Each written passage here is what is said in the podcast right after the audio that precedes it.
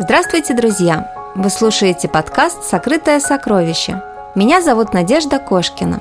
Сегодня мы поговорим об имени Бога и третьей заповеди, которая напрямую связана с ним. Третья заповедь гласит «Не произноси имени Господа Бога твоего напрасно, ибо Господь не оставит без наказания того, кто произносит имя Его напрасно». Первая заповедь Божьего закона учит – Главное место в нашей жизни мы должны отдавать Богу. Вторая заповедь говорит, что никакое изображение или вещь не должны быть объектом нашего поклонения.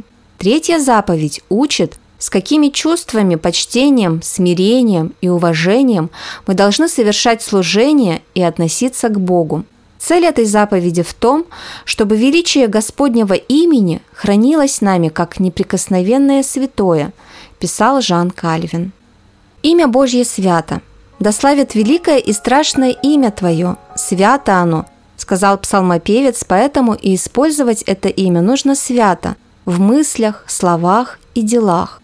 Часто комментаторы истолковывают третью заповедь как запрещение применять имя Бога в клятве.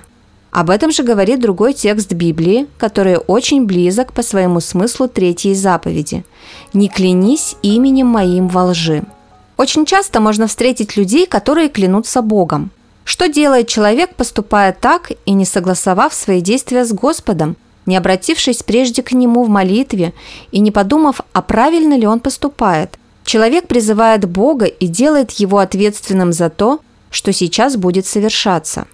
Более того, человек и другого вводит в заблуждение, если знает, к чему приведет то или иное действие, но скрывает его последствия – в этой заповеди Бог говорит, что нельзя имя Божье использовать в своих корыстных целях. Каким образом люди могут нарушать третью заповедь? Эта заповедь нарушается наиболее часто. И нарушать ее могут даже те, кто поклоняются Богу, причем даже во время поклонения. При этом можно выделить три основные ситуации. Первое. Непочтительное упоминание имени Бога. Употреблять имя Божье с уверенностью можно только для его прославления, общения с ним, а также для наставления других в познании Бога и его любви. Все другие упоминания являются легкомысленными и свидетельствуют о неуважении к этому имени. Божье имя не может быть предметом шуток, увеселительных притч и тому подобного.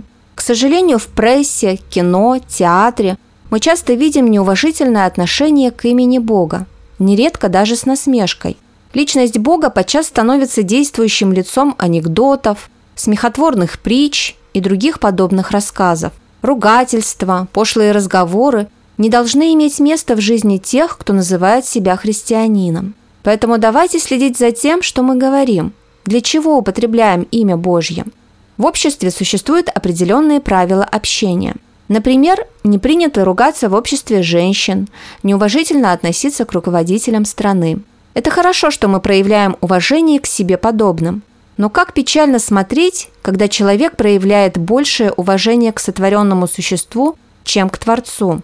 Мы должны понять, произнося имя Бога напрасно, мы тем самым согрешаем, а последствием любого греха является смерть, вечная смерть. Поэтому сдержанность в этом вопросе немаловажна, ибо Господь не оставит без наказания того, кто произносит имя Его напрасно. Вторая ситуация. Употребление имени Бога без смысловой нагрузки.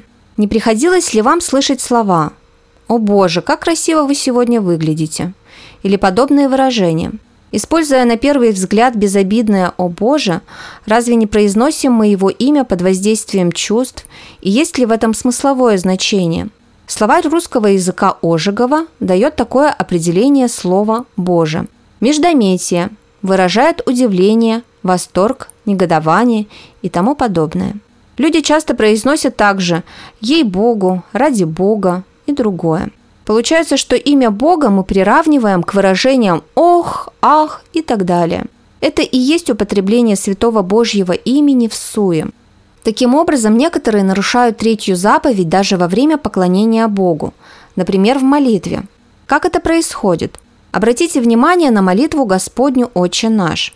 Сколько раз Иисус употребил имя Бога в ней? Ни одного раза. а в молитве, которую произнес Иисус Христос последние дни своего служения на земле? Один раз. Но в наших молитвах мы часто употребляем имя Бога просто для связки слов, что является неуважением по отношению к Его имени. Никогда имя Божье не должно произноситься легкомысленно и бездумно. Даже в молитве мы должны избегать частого и ненужного повторения – Многие люди никогда бы не использовали имя Божье напрасно, если бы осознавали значение произнесенных слов.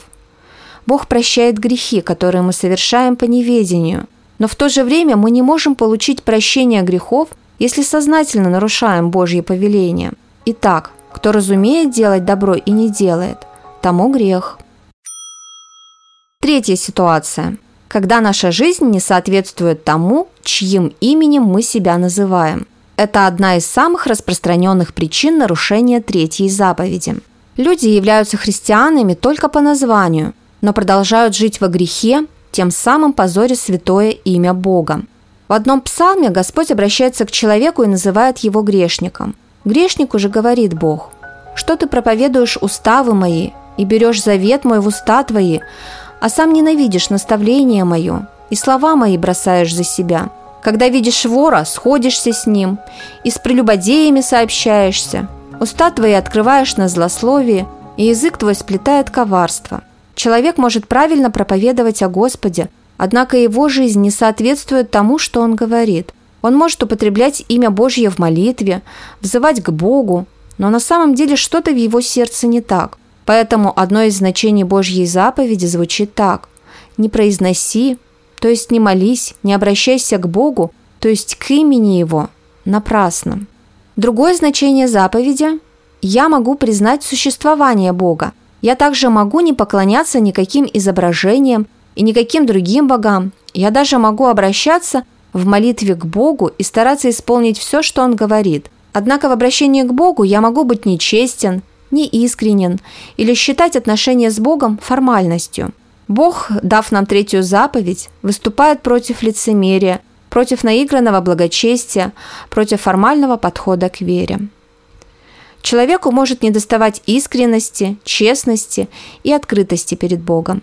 Важно понимать, что Бог – тот, который все видит и все знает. Тот, кто видит мою жизнь и знает, как я живу, о чем думаю.